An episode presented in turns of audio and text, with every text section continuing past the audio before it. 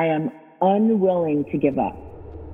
That I will start over from scratch as many times as it takes to get where I want to be. I want to be. You just want to make sure you will get knocked down, but just make sure you don't get knocked out. Knocked out. So your only choice should be go focus on what you can control. Control. Control. Hi everyone, and welcome to the Kara Goldin Show. Join me each week for inspiring conversations with some of the world's greatest leaders. We'll talk with founders, entrepreneurs, CEOs, and really some of the most interesting people of our time. Can't wait to get started. Let's go. Let's go. Today's episode is a bonus episode. Enjoy. Welcome to the Growth Fire Podcast, where we engage with top business leaders who share their experiences and provide real insights that help them attract customers, retain staff, and grow their bottom line. Now, let's get started with the show.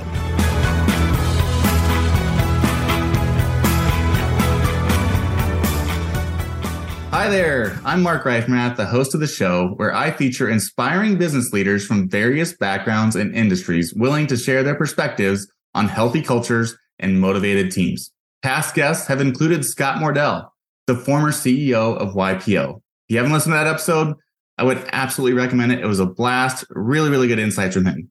Today, I am super excited. I've been a longtime fan of this brand, and Kara Goldin is the founder of Hint, best known for its award winning Hint Water, the leading unsweetened flavored water. She has received numerous accolades, including being named EY Entrepreneur of the Year in 2017 for Northern California and one of InStyle's 2019 Badass 50. Previously, Kara was VP of Shopping Partnerships at America Online. She hosts the podcast, The Kara Goldin Show, and her first book, Undaunted Overcoming Doubts and Doubters, was released October 2020 and is now a Wall Street Journal and Amazon bestseller. Kara lives in the Bay Area with her family and three Labradors. Without further ado, Kara, thank you so much and welcome. That was a great bio, and thank you for sending me the book. Um, so, welcome to the show. Thank you. Excited to be here. All right. I gave you a little bit of a forewarning. When you wake up in the morning, you're walking to your desk, you're kind of getting in the in that mindset for work, what would be that walk up song or entrance song playing in your head every morning? Okay, so uh, when it's so funny how many times I'll go on stage uh, to do speaking, and without asking uh, me, the the song that continues to come on is "Eye of the Tiger." so yes, so I think that has become sort of the song that is attached to me. So when I feel like that adrenaline rush and I've got a ton of stuff to uh, accomplish that day, I think that song automatically hits me in the in in the head. So yes. uh, and gets me all jazzed up. That one can that will forever be a great song for that. That that works very well. Totally. All right. Um, you've called yourself an accidental entrepreneur. What do you mean by that, and how do you think that impacted your path to taking Hint where it is today? Yeah, well, I think first of all, I've I've talked to a number of people. You and I were just briefly chatting about a forum and and uh, obviously lots of entrepreneurs and and YPO for sure. Uh, but you know, I think people don't really think about it when they're deciding to start a company. Um, and I think many people are accidental entrepreneurs, right? They want to they see an idea that no one is doing and they decide, oh, I'm going to just go do it. But when I was setting out to write this book, it really made me think a lot about uh, the fact that I had worked for entrepreneurs uh, that were incredibly inspiring. Um, and, but I never really thought of myself as that. I wasn't going to work for them in order to gain experience. That's one way to do it, but that wasn't me. But I guess when I actually had this idea for Hint, it gave me the confidence to be able to know that I could do this, right? That I was, um, that I had been uh, prepared and trained just by watching others who were just normal, everyday people. They were accidental entrepreneurs at one time. So I think that that is uh, that's just something that I've that I've learned along the way. You don't have to be born an entrepreneur or always want to be an entrepreneur. You have to have an incredible idea, and you have to have uh, confidence and um, and a strategy to be able to start right. And um, that doesn't mean that you have to have everything figured out either. Uh, that more than anything, you have to know that you know, every single day you have to figure out how do I make progress? How do I see around corners to make stuff happen? Um, that that is a uh, true sign of of an entrepreneur and and their journey. Yeah, love all that. Okay, so I do want to. Um, we're both in YPO. That's how we got connected. Young Presidents Organization. It's been transformative for me.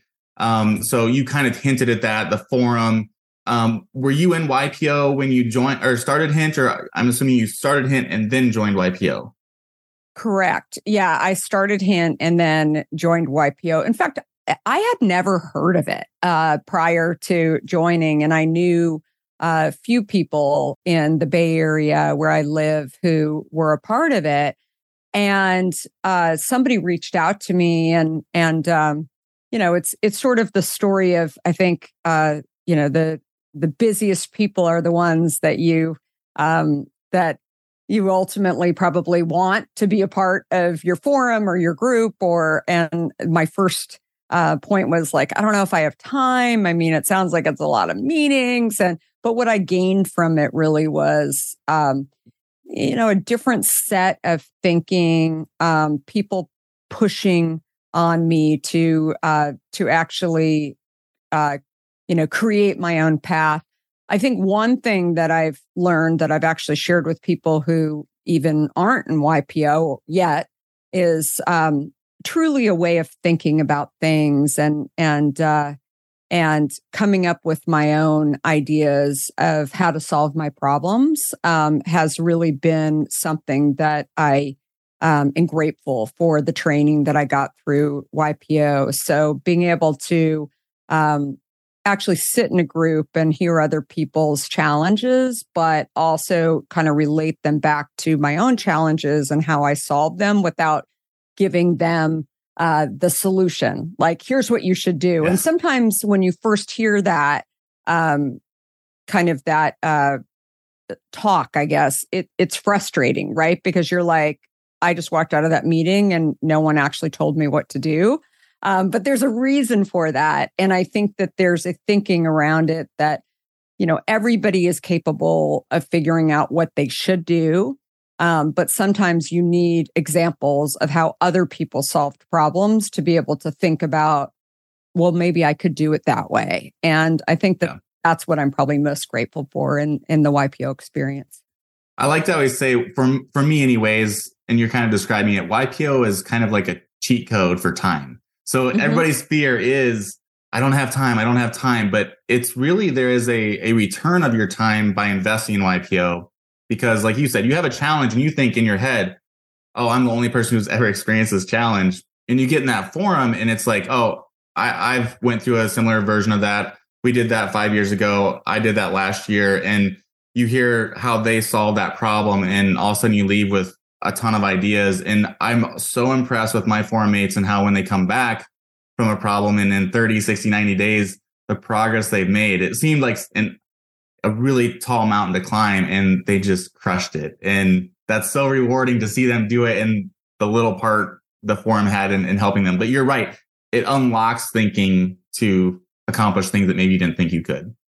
Totally. And I think it's just the idea of, you know, oftentimes when you're sitting in your your world of uh, you know running a either running a company as a CEO or actually creating a company, um, having ideas from other leaders in other industries uh, is super super helpful because again, you know most entrepreneurs uh, are they sort of lose their social life right? They're they're so focused on especially if they have a family they're focused on their family and they're focused on you know, building this thing that, you know, they're so, um, they're so excited about and really, you know, under the gun to, to really try and make something of it.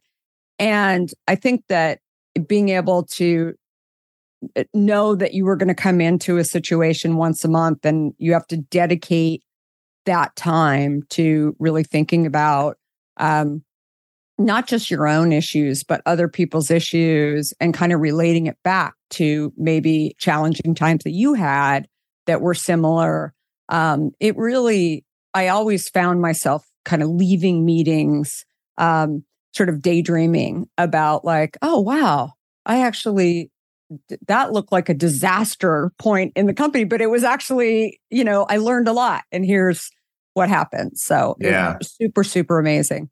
How often have you thought about learning a new language only to be stopped by that memory of yours from the last time you tried to learn a language when it didn't go so well?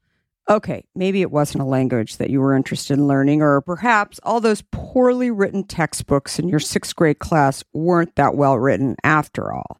I have a great tip for you. It's called Rosetta Stone. Rosetta Stone is the most trusted language learning program around available on desktop or app, no matter where you choose to learn it or what platform you choose to learn on. Rosetta Stone works and it truly immerses you in the language you choose to learn quicker and easier than you ever imagined to. Maybe you're getting ready to travel abroad this summer and you want to learn a bit of Portuguese, let's say, before your trip. Rosetta Stone can help.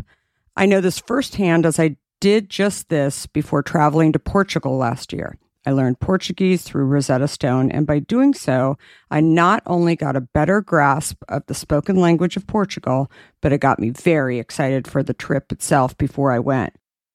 They even have a true accent feature that gives you feedback on your pronunciation as you are learning too. They've got you covered. Rosetta Stone's trusted experts are the real deal. They've been helping people just like you for over 30 years, helping millions of people to learn Spanish, French, Italian, German, Korean, Chinese, Japanese, Dutch, Arabic, Polish, and my favorite, Portuguese. The lessons are five to 10 minutes long and include practical exercises so that you can pick up the language naturally, first with words, then phrases, then sentences no English translations either. So you really learn to speak, listen, and think in the language you are focused on, helping you get the long term retention you are looking for. And who wouldn't want that? Don't put off learning that language. There's no better time than right now to get started. For a very limited time, the Kara Goldin Show listeners can get Rosetta Stone's lifetime membership for 50% off. Visit rosettastone.com slash today. That's 50% off, unlimited access to 25 language courses for the rest of your life. Redeem your 50% off at rosettastone.com slash today today. Thinking about what's for dinner, but you haven't had a minute to even think about it before now? Well, let's not make that mistake again. I have a tip for you.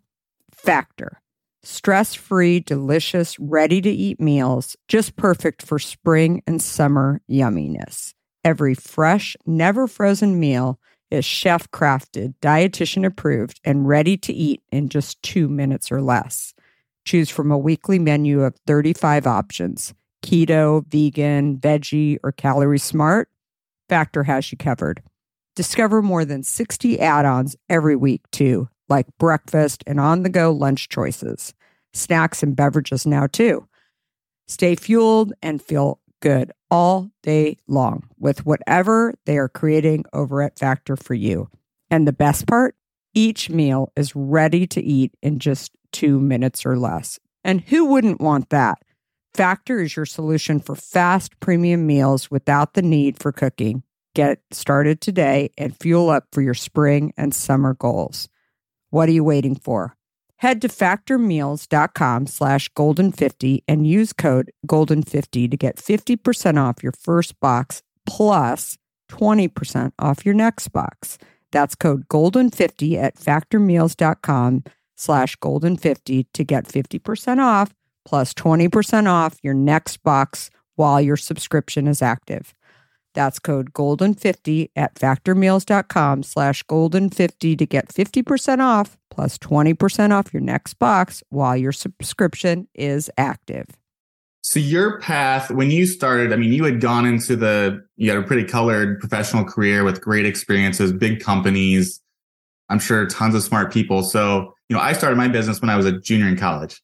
Um, and plenty of people telling me I shouldn't. My parents included telling me I shouldn't. And, you know, um, a professor told me your dreams aren't big enough until somebody laughs at them. And I took that very seriously. but so you mentioned it in your book a little bit. You kind of said it in one of some of your open opening remarks too. But you had people telling you this was a bad idea. You can't do this. That's impossible. You're gonna fail. So all that haters for me, that was fuel. How did you mm-hmm. take that and harness it to? Because it, it's tough when you have those people chirping. You know, it's the right shoulder, left shoulder. No, no, no. Yes, yes, yes. Walk me through your mentality there to do that and take the leap. I totally agree. I think it was fuel. Um, I was uh, I was actually talking to somebody yesterday, an athlete, a pretty well known athlete, uh, about this as well. It, it, I think, you know, growing up, uh, I was accustomed to always. Uh, I was a gymnast. I was also a runner, and I I had a tendency um, to want to be around the people who were so much better than me. Like I I looked up to them. I was inspired by them. Uh, and I think that that's been a consistent thread amongst, you know, frankly, my life, right? That it was, you know, who do I know that can actually uh, either tell me how I can get better? Um, that would be my dream. That never really happened. Instead, I would watch and I would similar to what we were just talking about in the YPO experience. Like, how did you uh, get the courage to do a, you know, round off back handspring, double flip, right? Like that sort of mentality. Or, you know, in the case of um, softball, I was a terrible softball player. I never really got the hang of it, but I would surround myself with all these great softball players and I, you know, learned the game pretty well. But, uh, but more than anything, I would like sit there and try and analyze exactly what these people were doing in order to get better. And sometimes it worked and sometimes it didn't work more than anything. But um but again, like taking that all along the path of my life to ultimately starting a company and even kind of even though I wasn't technically an entrepreneur and running my own company, I was sort of running my own businesses that didn't you know, have an initial business model to work off of. I was building the businesses out, the direct to consumer business on America Online, for example. So when you're starting with a blank blank slate, right? I think that it's it's um it's challenging, right? Because you don't really, you know, you're sort of throwing, you know, slime up on the wall and hoping it's going to stick, but you don't really know. And you're trying to um, you know, figure out what is the measurement, all of those things along the way. And there's plenty of people who are going to say, no, no, no, that's not going to work. But I learned that uh, just by asking why people thought what they thought, that most of the time, not all of the time, but most of the time, people would throw out these like very strong statements that it wouldn't work, but they didn't know why. And so then I started to wonder should I actually, you know, take that as gold or not? Because maybe they don't really know, but maybe they've been told a million times that it can't work and they've never tried. And so I think con- combining that kind of thinking with kind of past experience and what I've seen, unless I can actually find somebody who can tell me for sure why it can't work, um, I I've just learned that I have to try for myself and figure it out for myself. And um, and it is fuel. It's definitely fuel. And so when so many entrepreneurs that I've talked to have said exactly the same thing, when you hear that a lot, but I think that I'll I'll even take it further to say that oftentimes people walk away when they say, Oh, you can't do that. They get frustrated, they give up, whatever. The entrepreneur who is not willing to take no for an answer typically is going to also follow on with questions like, Oh, that's interesting. Why do you think that? Well, you just can't. And that's yeah. not really an answer. That's a throwaway. They've been, you know, told that. Um, they are probably not an entrepreneur, uh, and they've probably never taken the type of risks that I've taken. So, yes, you know, I think there is there's a very distinct line between people that are willing to take that risk and ones that aren't, and and the courage to to take it. And I think that's what's so awesome. You writing this book, obviously, you kind of just described a lot of the reasons you wanted to write this book. This is kind of your um uh, it's kind of a I got you or I did it when you didn't think I could message back to all those doubters, which I think is great. And again, that's fuel. That's things that uh, a lot of entrepreneurs have to mentally overcome. I think athletes do too. It, it's it's very relatable in all aspects of life.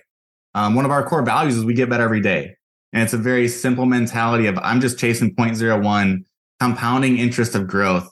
And you know, if you let those setbacks define you, yeah, sure, okay, we can lose, we can fail, and you can let that own you, or you can say, all right, what are we going to learn from that? How are we going to get better now and move forward? And I think as we have to have, uh, I've got my Ted Lasso uh, mug here, be a goldfish, you know, have that memory of a goldfish as with those failures for, for the pain, but take the lessons and grow. And it, and it sounds like you did that. Is there a specific, um, I read one of them, I know, but is there a specific moment that just clicked for you and it was like, oh, I'm gonna get it now. Like I'm just that like it really pushed that fuel for you to go over. Is there like a defining moment? Well, I mean, there's a few different stories along the way. One of my favorite stories um, that that I felt like uh, you know today I'm probably most proud of is look, I wasn't in this industry. I came from the tech industry. I had no idea what I was doing, but I was so totally curious about uh, why everybody in the beverage industry was telling me that things couldn't be accomplished. And I kind of am, I'm grateful for growing up kind of in the tech industry because I felt like there was so much innovation that was being done in tech because they felt like they started from a place of zero and everything is gravy right? Along the way. It just gets better and better and better. You're not like, uh, I don't know, you're, I guess you're displacing different types of technology, but it's because the technology is getting better. It's not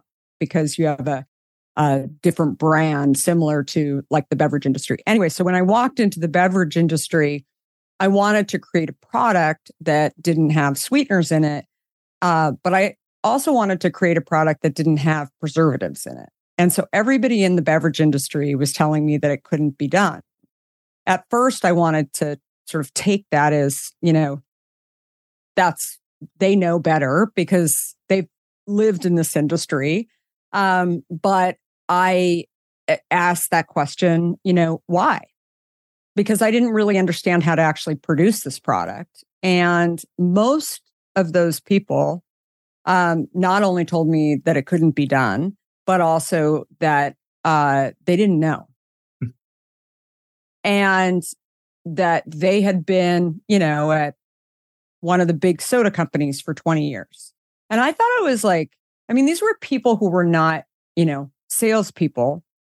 They had been in operations. And I was like, wow, that's really interesting. They have no, I mean, they're, they're, they were not even curious why you actually had to use preservatives in the product. And again, they just weren't entrepreneurs. They were just doing a job.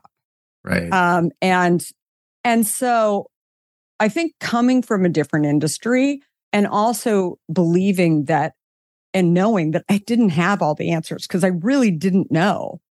I made it my mission to like solve the problem and and figure it out. I didn't know whether or not the answer would be that they were right. I sort of assumed they're probably right. I just am so curious about it. So I'm just going to keep asking people. And eventually, maybe I'll get half the answer. Maybe I won't. But the reality was, was that nobody had really either they didn't, they had never tried it or they didn't know how to do it in a different way. Yeah. And so that was something that ultimately um, you know, I'm very proud that Hint did for the industry, that we figured out how to actually create a product that was shelf stable with, without using that extra ingredient of preservative in a product by just using heat. And again, like you go back to, uh, I mean, I don't know. I would imagine that other people had used it. It was a different piece of equipment um, in, you know, the category of water. It had been used in juice, but it hadn't been used in water. Mm. And so we just had to kind of play around with that and also find some willing person who owned a plant to let us play. Right. Yeah. That was a whole other piece of it too, that, you know, you kind of have to be a good salesperson as an entrepreneur too, especially when you have no experience and you have a crazy idea that you want to try. Because oftentimes, you know, they'll, they'll see you walking in the door and they're like, Oh, did you work at uh, Pepsi or Coke? Nope. I worked at America Online. Oh, I didn't know America Online did beverages. They don't. Oh, well, what were you doing before? Uh, I was in college. I mean, it, it, uh, there was no reason why they should have taken a chance on me. And so, long winded story, but I think that that's a really important point that you, that, you know, actually figuring out things that no one has done before um, from a processes standpoint was something that, you know, in addition to building a brand and helping lots of people with Hint, I feel like that process is now used industry wide in the beverage industry. And, you know, maybe it would have been developed without us, but maybe not. I want to share a tool that has truly been helpful to me and my team. It's called Articulate 360, and it makes workplace learning that much more fun if you're like me, you love learning new things and you want to extend that love of learning to your team. Maybe you've brought in people to do training or watch some e learnings virtually, but nothing is more tiring than watching someone drone on and on about a topic using regular old PowerPoint presentations or other props trying to engage the audience. What is happening here? Well, no more. Articulate 360 makes it easy and efficient to create those engaging digital learning experiences you can be very proud of. Whip together some interactive, really beautiful e learnings that really engage people and get the desired info across. You can create short form micro learning, short, super interactive courses, really whatever you are looking for.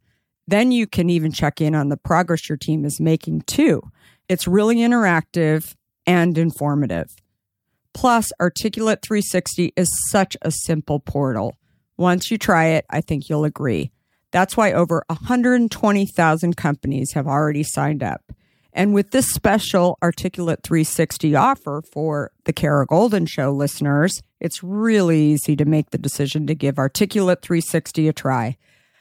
Let's end the year right. Visit articulate.com slash 360 to start a free trial of Articulate 360. That's articulate.com slash 360 to start a free 30 day trial of Articulate 360 now. That's cool. That's something to be really proud of. I mean, that was a um, there's a lot of pieces of that story that are, are awesome. Like you overcame a lot of obstacles, but yet kind of reinvented an industry to think differently and, and push them. I, I want to move into, so you went through kind of uh, big corporate America. Um, culture and core values is very different in big, big, big business America.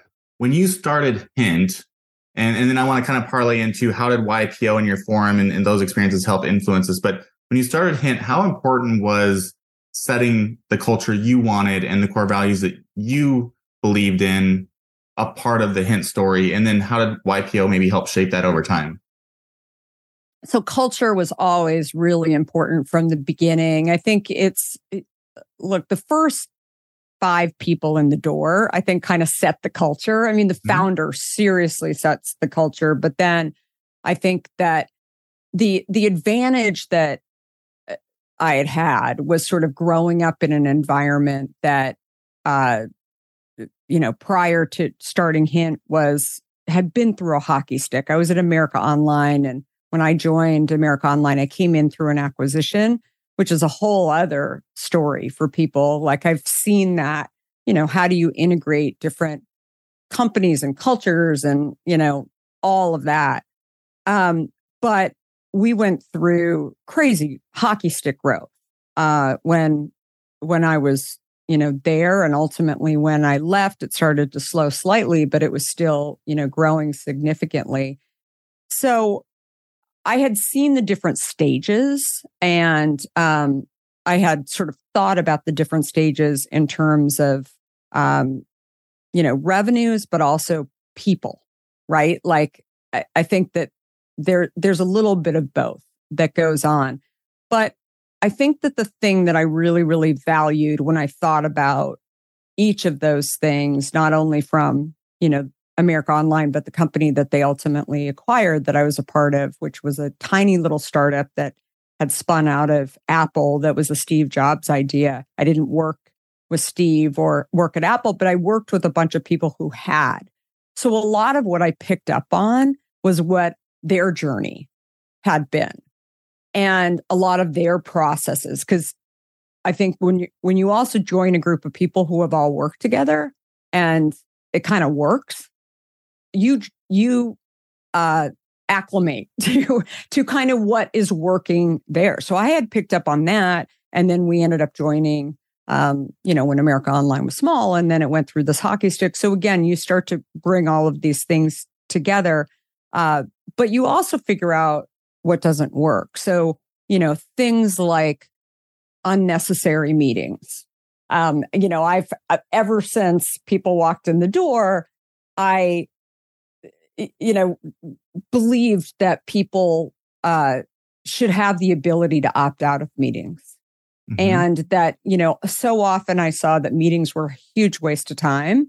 Um, and this was even before you know, work life balance conversations were coming about.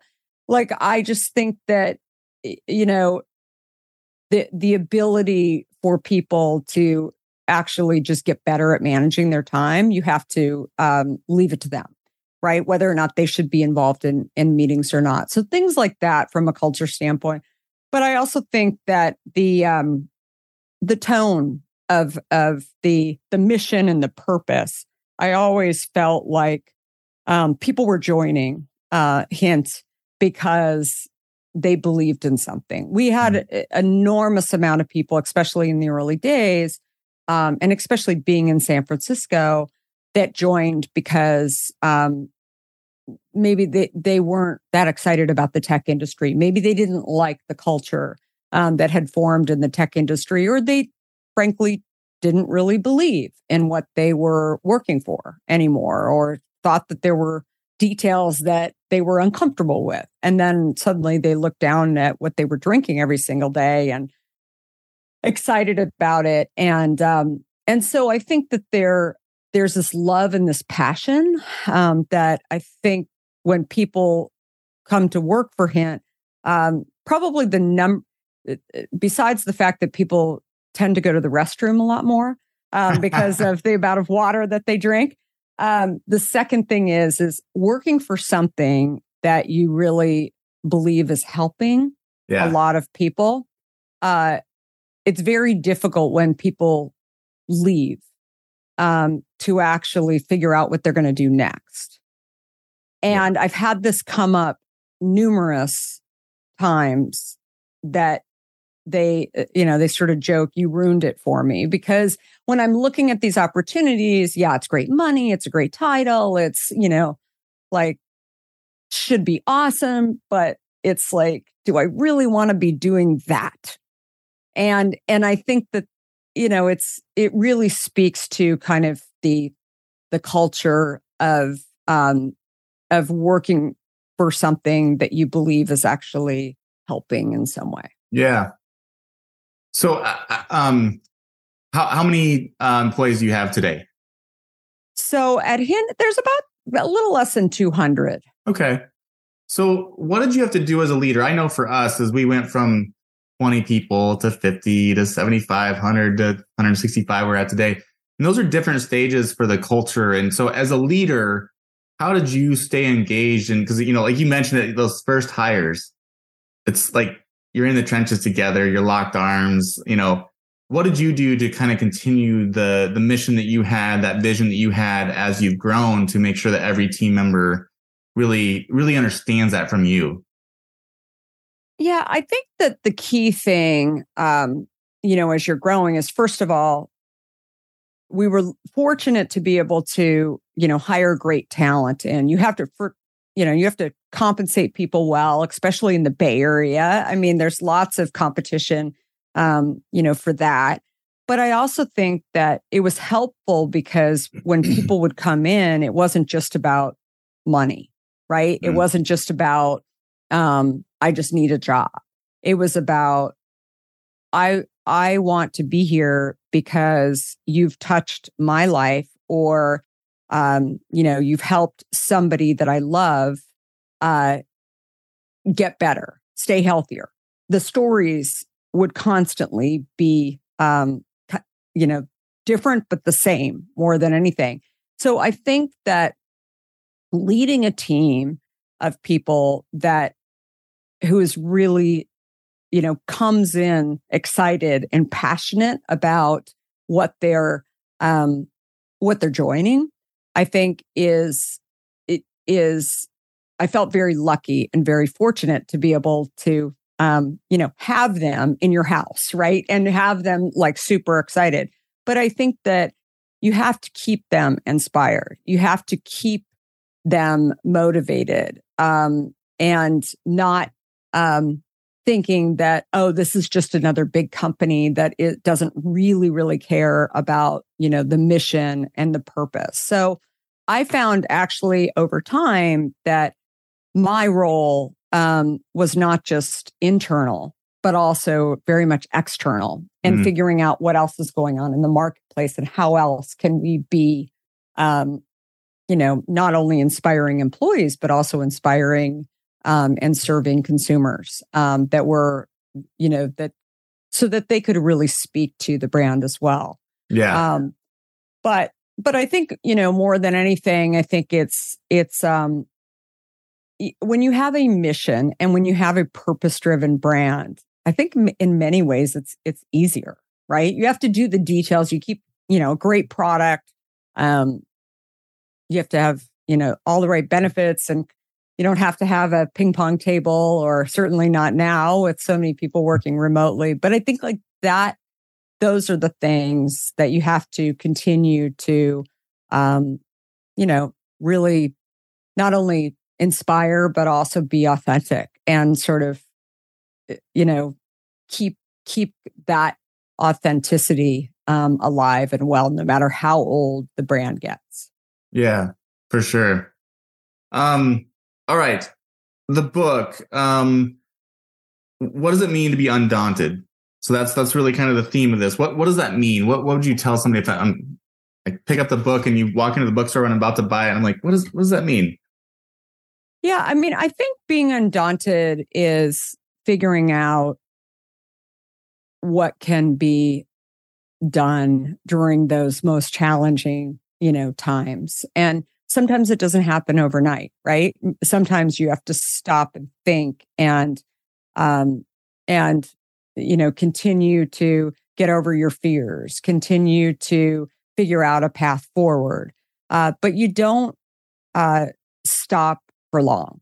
And I think that that is the message that so many people, um, you know, really sort of get stuck on is that uh, they feel like there's there's no path forward. There there always is a path forward.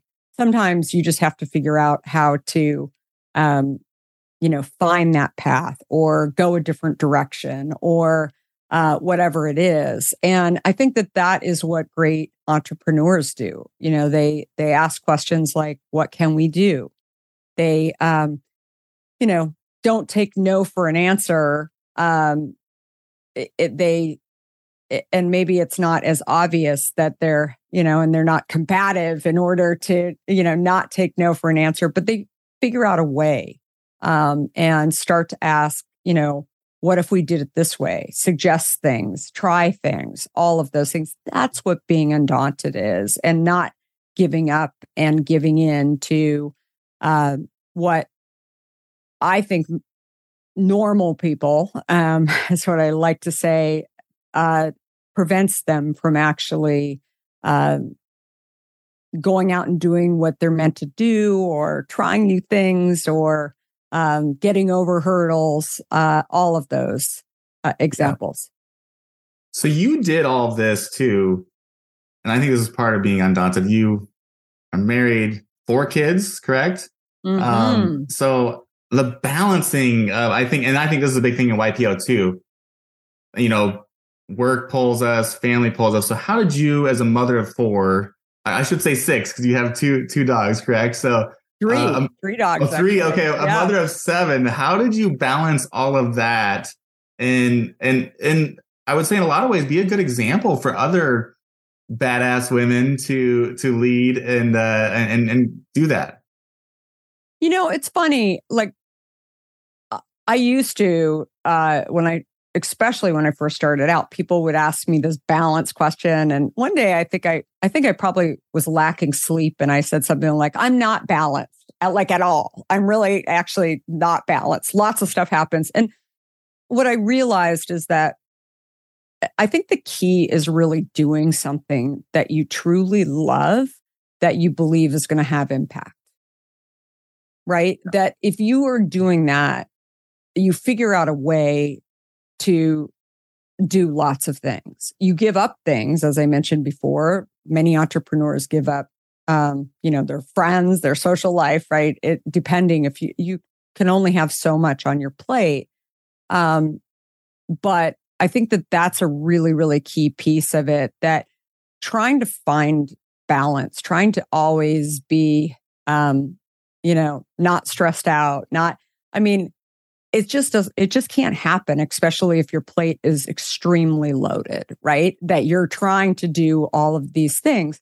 But having said that i think that the people that you are surrounding yourself with um, my kids in particular i mean they've you know my youngest son justin was born um, just after we got our first bottle on the shelf. And today he's a senior in high school. And he knows a lot about growing a business. In fact, I would go so far as to say he knows a lot more than many people who are starting companies because he has been really curious hmm. about, mm. you know, different aspects. And he'll, you know, we'll go to Target and I'll be turning, you know, labels around and, you know, pulling product out of the back room. And he'd be like, Mom, how come you can do that? And I'm like, oh, you just ask for forgiveness later, right? Like it, just things like that, that I think he has picked up on. And he's also knows that if he doesn't try, uh, it won't happen, right? Yeah. And so I don't know if he's going to be an entrepreneur or not, but he definitely knows that it's not all rosy, right? That some days are super challenging. Some of the stuff that, you know, we've taken on that um, we don't have the right experience to do it. Um, I, I, remember a couple years ago, I was working on an initiative, another initiative in Washington around clean water. Now, to me, it made a ton of sense because I had learned a lot about water and I had learned about, you know, the fact that uh, there's state rights and it's not a, on a federal level. And um, there's a lot of different ingredients in our water supply that probably should be regulated at a federal level that I see in our different plants across the country. And I had a number of people in Washington that I met with who asked if I was a lobbyist. And I'm like, no, do I have to be?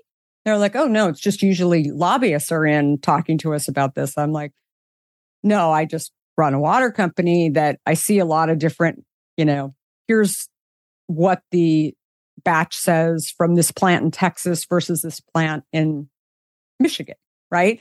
And these are the things that, you know, you regulate in dairy and and in cattle, but you don't regulate in water. Like, why is that? And again, people wouldn't have answers immediately. Yeah. And so it's the same formula. Well, why? Who would I talk to about this? And being able to have that entrepreneurial experience, I would come back and, you know, not typically not get anything accomplished uh, in Washington, right? I come back very frustrated and my kids would ask me, well, so what happened? Like, tell me about your experience. And like, well, what did they say? And they would be able to, you know, follow this, but they were also like, oh, why would you need to be a lobbyist? It seems like you got a lot done and you were able to put a petition together. And anyway, so the point is, is I think going back to your initial question, if you're doing something that you feel like is actually your audience that you're around, they're going to learn things from, mm. that you can have impact in some way, then you just go do it. Awesome. Okay. Um, one of my last questions. I'm just looking at the back of your book here. I'm going to guess that you, obviously I love marketing. We're a digital marketing company. I'm going to guess you're a pretty good marketer yourself. And I'm reading some of these names of people that gave you kind of little quotes from the book. You got Sheryl Sandberg, John Legend, uh, Jenny Johnson, Guy Kawasaki. I mean, you got some big hitters on here. So how did you grow that? Was that a strategy to get influential people to kind of be brand ambassadors, whether it was, you know, known or not? Um, how did you get into those circles? That's, that's, that's awesome to get those, that type of feedback. So I, I had just met many of those people through the years. I think just through networking and um, some of them are investors in our company too. But you know, it's interesting. What I realized is that they each have audiences. And I think so often, it's funny, I was sharing this with somebody the other day who had commented about that, who was writing her book. It was actually her second book. And she's like, wow, you have all these big hitters. I, I viewed them as big hitters, but when you think about their audiences, I mean, even Guy Kawasaki and Sheryl Sandberg, it, they're different. They're mm-hmm. very different audiences. And I think that is, um, and then, you know, Jamie Dimon. I mean, so if I could bring audiences in that were you know, skewed by them, right? John Legend, I mean, even though he's sort of incredible in the music industry, he's also an entrepreneur in his own right, mm-hmm. I view, right? And so I felt like there was just, there was definitely that going on with it. But, um, but again, like I just asked them and it actually was a lot easier than I thought. I mean, it was, and and I think you know it's funny if you don't know the if you don't know people, that's another thing. Like asking them to to write you a blurb, I don't know, like it might work, but I think always figuring out. And again, like I didn't, I, I'm an accidental author and I'm an accidental entrepreneur. Like I didn't sit there and strategize. Okay, one year before I'm going to ask him, I'm going to get to know right. Jamie right? Like I just knew them along the way. So when I asked, I mean, it was actually so much easier. Like at first I was, I was thinking like, oh, they'll never do it. But the reality is, is a lot of those people don't get asked. Adam yeah. Grant gets asked a lot. Um, but a lot of the other people that were have blurbs on there, they don't get asked. So try and find audiences that, you know, might not know who you are. Yeah. That you're friendly with. I think that that is you know, a good strategy. It's great advice. Great advice. Okay. Anything I didn't ask you that you'd like to share or or, or say?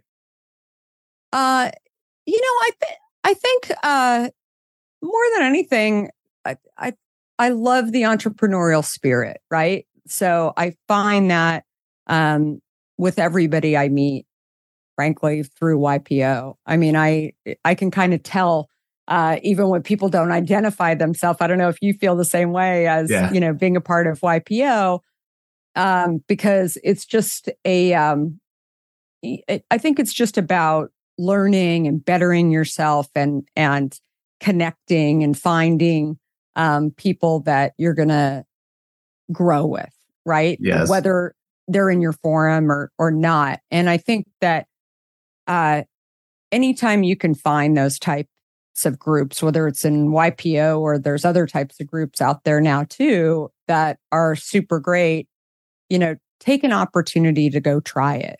right? Yeah. Don't sit there and um, put up a wall around yourself to say, oh, you're too busy. You know, what am I going to get out of this? Uh, you know, and it's, and I think it's the same sort of learnings that I've gotten from starting a company. It may or may not work out, right? But I think the idea, I always felt like if I started a beverage company and it didn't work, I would be an awesome guest at a dinner party and be able to tell them, like, they'd say, wait, you went from a great job in tech, you had, uh, you know, lots great going on, and all of a sudden you just like jumped off the train and you started a beverage company. Like, why'd you do that? Maybe the short answer was, I have no idea. Like, Yeah. that was so dumb, but who cares? Right. Like, it, it just, I learned, I would have learned even from the moment that I started researching the industry, all the things that I learned along the way in building something were just this. It was like my MBA in beverage from like, I was just gonna say that. It's I think so many entrepreneurs get their MBA through that process of failure after failure and then victory. Small victory, fail, fail, fail, small victory. And it's like you just keep getting back up, keep keep getting back up and, and climbing and you finally kind of make it. And people are like, I know for me, we're 23 years deep. Like, oh, it's always been this way. It's like, no. we one of my partners lived in our the basement of our first office paying the guy 100 bucks on the side. Like that's those are the types oh, of things that I think a lot of people don't they only see the present and the success, but you know what you had to do to make you put every letter and hint, you know, brick by brick and and it wasn't easy. So from another entrepreneur, I mean, watching your story so awesome. Congratulations. It's like I I can't um overstate what a huge accomplishment it is, especially in that industry because it is beverage is hard to get into. It's super competitive, a lot of new stuff coming. So you broke through and did it. And I think it's uh just such a great story. So congrats on that. Thank you. I really appreciate it. So where can obviously Amazon, where else can they get your book? Uh, All bookstores, but um, but Amazon and it's on Audible as well, uh, which was a lot of fun. Uh, doing doing an audio book. I highly, if anybody's thinking about um, writing a book too, it was something that I always liked the physical book myself, and uh, but you know, audio book sales are uh, a big deal. Um, Yes. much bigger than I thought, and uh, and I highly recommend taking the time to actually read it on your own because that is also um, something else that I learned along the way that it makes a huge difference that versus having somebody else read your book. Um, it it's a it's a you know game changer for sure. Awesome. Is there a potential second book? Have you thought about that? Um, yeah, I have. Uh, so we'll we'll see. Um, so you know, that's uh, we could have a whole other session on like on you know becoming an author, but that's um, you know, I just believe stories more than anything are the things that really help people to learn. And again, going back to the YPO um, kind of forum experience for me, it was you know that's how I would learn, and that's how I would you know, get my energy and be inspired um, by listening to how other people did things. And so when I would write things out for myself, um, this book was actually uh, about 600 pages of notes. And finally, I actually asked a friend of mine who's um, a nonfiction um, writer. Uh, I said to her, you know, how do I actually get something, take these notes and put them into a book format? And she was like, Oh, you mean like write a book? And I said, No, no, no, I'm way too busy. Like I couldn't possibly like write a book. I didn't want, I didn't dream. Like there's people who dream of becoming an author too. Yeah. I think it's great, but that was not me. Um, and, but more than anything, I just wanted to tell people that, you know, I had what I had experienced because I felt like when I did actually tell people about, uh, not for the most part, not the successful part, but the challenging part and Mhm. how I figured it out and, you know, what happened when I thought like, this is really bad and I don't know how I'm getting out of here. Then all of a sudden, getting back up and going in another direction or, um, or slowing things down conserving capital, and then realizing that I had to wait something out. Look, all of these different strategies really help other people that I had mentored or shared, friends that I had, you know, told the story, investors, um, you know, all of these different situations. So I thought if I could take those learnings and put them out there in the world, that whether I know those people or not, you know, maybe it could actually help a lot more people to become entrepreneurs yeah. and follow their dreams. And that was um, the, the, probably the most interesting thing about this book for me was uh, that I knew that entrepreneurs would love it. I think it's actually inspired. It came out right uh, during the pandemic and it was like the manuscript was all turned in right before um, I, I guess January of 2020. So the thing that I think was really surprising to me is the number of CEOs who were kind of rethinking probably because of the pandemic, sort of mm-hmm. like what life, you know, should be for them. Um, but also I think the best CEOs kind of threw everything out the window a little bit during the pandemic to say, okay, what can we do here? Right. Because the rules just didn't apply to, yeah. you know, you're homeschooling your entire team that, uh, I mean, you're, you're managing your team who is homeschooling their kids, you know, and dealing with all kinds of cuckoo-ness going on. And like, it, it was, I had been through other crises, like you know, 2000, the 2008, 2009 ish time, but it was different, right? And yeah. so I think being able to have kind of an entrepreneurial mindset, I had more CEOs not only saying, I think I'm going to go start my own thing and follow my dream, but also having that entrepreneurial mindset of, you know, things like, um, you know, build the plane while you're flying it. We didn't know during the pandemic exactly how to manage something perfectly, but you had to do something. Yeah. Right. And you had totally. to lead and all of those things I think really applied. So to inspire people who do not call themselves entrepreneurs, I think was probably uh, the biggest um, kind of surprise. And also parents. Um, you know, who were hearing from their kids, I'm going to go be an entrepreneur. Um, they were able to get a glimpse, especially if they had never known entrepreneurs or they thought, yeah. you know, why isn't my child going to college? Right. They they want to go start this crazy company. And then all of a sudden they're hearing my story and they're like, I don't know, maybe it'll work out. You know, like it's so I love the idea that it has been able to, you know, have impact uh, more than anything.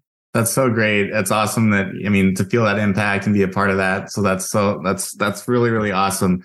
I've said about the pandemic that the playbook we ran before it it didn't work during it and now we have to run a new playbook post pandemic and leadership's just harder today. But to your point about, you know, people shifting, there's going to be more startups out of our current kind of situation. So what a great time for this book to be out because people need it. They need that inspiration because they may have just been laid off and you know, but they're super talented and they need that little nudge to go and, and take the leap. So um, that's got to be a really awesome uh, feeling for you to be a part of that. So again, I think this is a great book.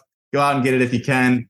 Kara, thank you so much. I've really enjoyed this, and I know that uh, my audience will love it as well. Um, I'm glad we connected through YPO, and uh, hopefully we can meet in person at an event some point in the future. Definitely. Well, thank you so much. All right. Thanks, Kara. Thanks for listening to the Growth Fire podcast. We'll see you again next time, and be sure to click subscribe to get future episodes.